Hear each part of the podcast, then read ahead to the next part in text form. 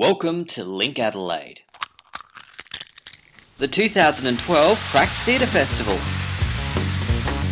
In 2012, Gareth Hart and Jane Grimley are the two artistic directors at uh, the, the Crack Theatre Festival, which is part of the This Is Not Art Festival in Newcastle. Um, Gareth joins me on the line now. How are you?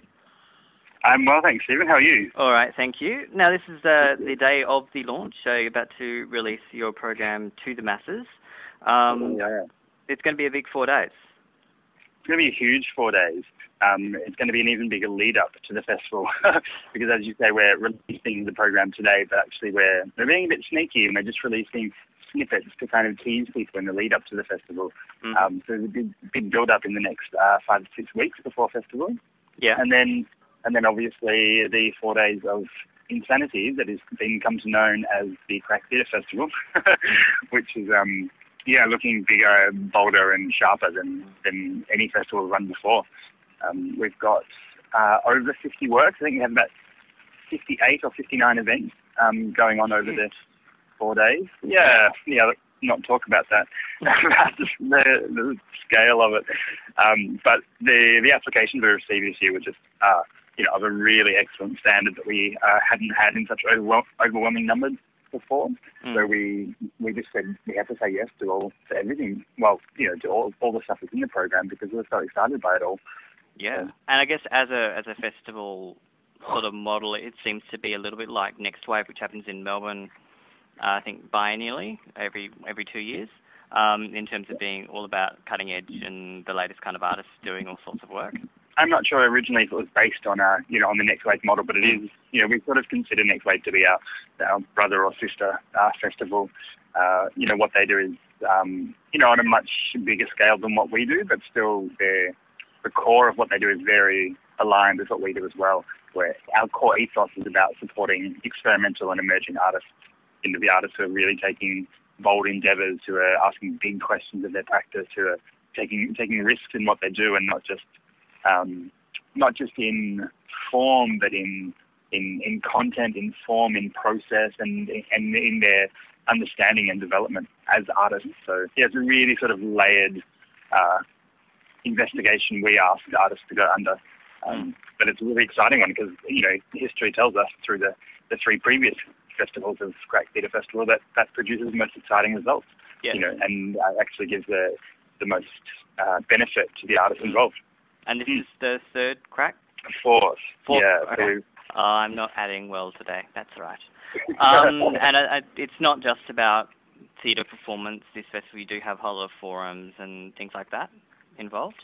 Yeah, and we think, you know, we we've made a real push to that being a, a bigger focus this year. Our, our panel discussions, our forums, and our masterclasses, uh, because you know festivals, are festivals, and uh, you know putting on a putting on a work or being supported to produce the work is, is an excellent opportunity. But what really sustains an artist over time, I think, and what deepens their practice and what really makes them believe that the big questions are worth asking is critical critical discussion and critical discourse. So we've um we've taken a responsive stance this year where we've sort of looked at the program and asked, you know, what what are people making and what are they interested in and how do we support that by giving them, you know, skills and knowledge and uh, the opportunity to to discuss these big questions they're doing and how can that support you know the making, which for a lot of artists is the, the primary focus. Hmm. Great. Um, and uh, I guess in terms of your positioning in Newcastle, can you sort of you're you're nestled in as part of the This Is Not Art Festival. Can you tell me a little bit about that and how that's come to be? Yeah, so most people probably know this is not art. Um, it's a big annual festival um, uh, held in Newcastle and specifically in Newcastle. It started in Newcastle 13 years ago and has continued to grow strength to strength since then. hmm Um, and Tina is, is unique in the sense that uh, it's a it's an umbrella festival which houses a number of smaller festivals uh, inside that umbrella, and each festival has a particular focus in you know new media or, or theatre practice like we do, or writing or critical research you know, in Australia. So each festival has their, a specialty, I guess, um, for want of a better term, and they focus on that. So we bring you know we bring a lot of you know live art practice to Tina, Mhm. um, and then all of the other festivals sort of uh, bring in their own their own niche um, audiences and their niche uh, artists and participants to uh, to to become the experts in that field within the umbrella uh, of TINA.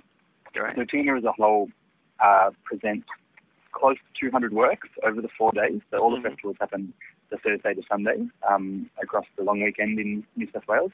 Mhm. And yeah, collaboratively together, um, the four festivals comprise about 200 events, um, which is firstly incredibly unique just for the sheer quantity, the sheer size Yeah. of the festival of four days long. And also the other unique thing, well, one of the other unique things, there are many things about Tina that excite many people, but the other great thing is that every every event inside Tina is free to attend uh, for participants, for artists, for punters, for audiences, for anyone who is passionate enough to get there and to go along, that every event is actually free to attend and partake in, which is sort of unheard of in Australia. Yeah. um, 200 events over four days. You know, you can't physically one person can't see or partake in everything. You know, if you were to, to divide it into a festival where uh, you you thought long and hard about the audience journey and if they wanted to see everything, how would you program that? We actually hold about enough events for about six festivals, you know, for about three weeks. But we actually cram that into two days, about four days, sorry. Huge. Yeah. And and it's so Yeah. cool, so cool to have free free things as well.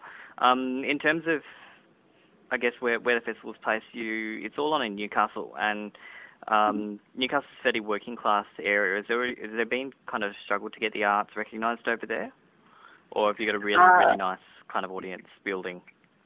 Yeah, you know, like any festival, I think that uh, is a location festival or a destination festival where people go to an area where they might not normally be, Mhm. you know, as opposed to something like the Melbourne International Arts Festival, which of course people travel interstate for, but a lot of the audience from that festival are already based in Melbourne because of the large artist population.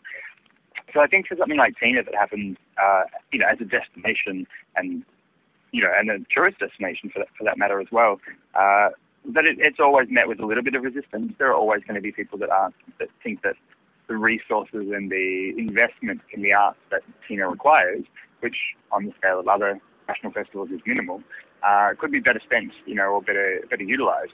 Mm. And that there is sort of there is a small section of the Newcastle community who a little bit like Australia storms their town and takes over their their city for four days. Um, but then there is an overwhelming majority of the people uh, involved in Tina and local residents and so forth who see it as the amazing opportunity that it is, that it's, it's put Newcastle really on the map. You Mm. know, a decade ago when, when Newcastle was, you know, undergoing some pretty radical changes and people were still figuring out what Newcastle was all about. Um, and Tina really, really boosted the profile of Newcastle to the point where, you know, last year Tina was voted as the number one thing to do in the Asia Pacific region by Lonely Planet. Know, so That's it's, right. um, yeah, it's really attracting like na- national and international exposure, and um, you know, it, it, we don't pretend that everybody that knows that Tina is a lover of Tina. You know, there of course there are small small groups of people who who aren't, but what it what it has done is really raise the profile of Newcastle, and, and I think that everybody really appreciates that benefit that Tina's been able to bring. You know, a community that was was really struggling, you know, to have a real sense of uniqueness in what they do. You know, it's historically a, a mining town and a shipping a shipping port.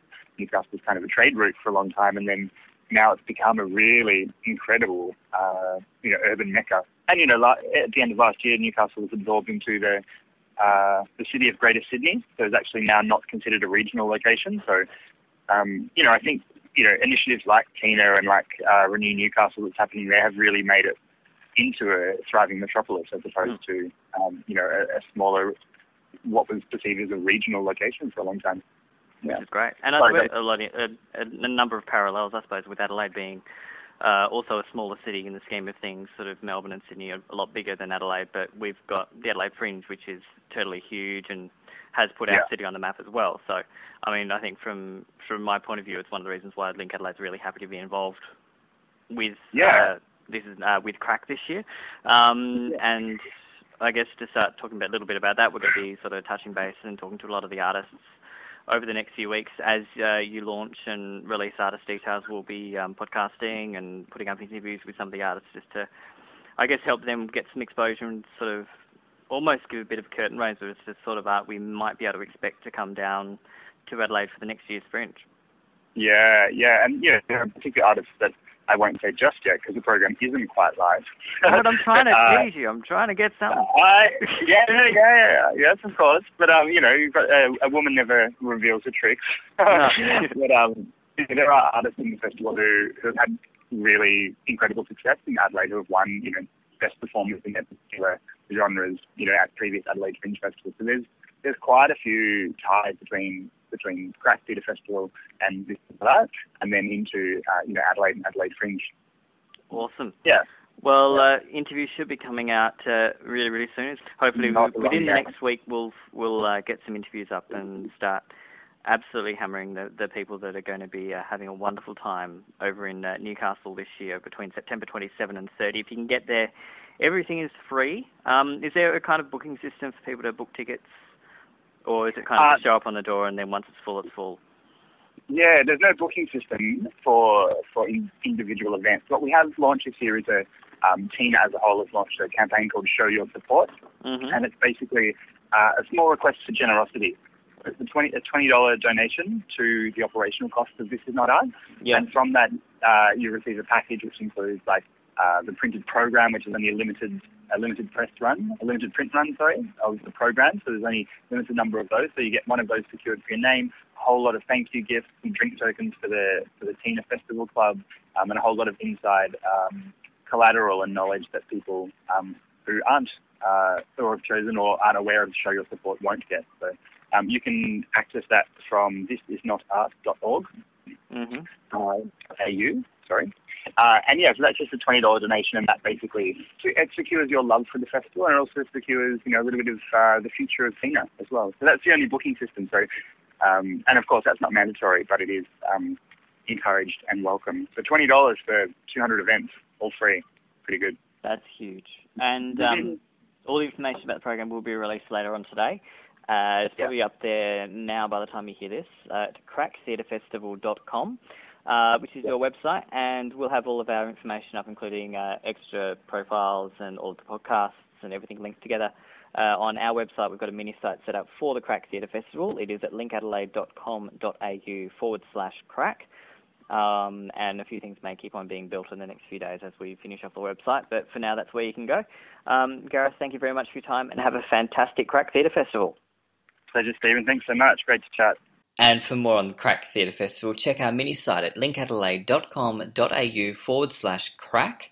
Uh, there'll be heaps more interviews coming as we get closer and closer to crack, which is from the 27th to the 30th of September 2012. And as we are leading up to the 2013 Adelaide Fringe, we are going to be covering that again. So if you have an event that you're registering for the Adelaide Fringe, get in touch with us at fringe at linkadelaide.com.au with your details, and we'll start to organise interviews now so that we're ready to go in 2013.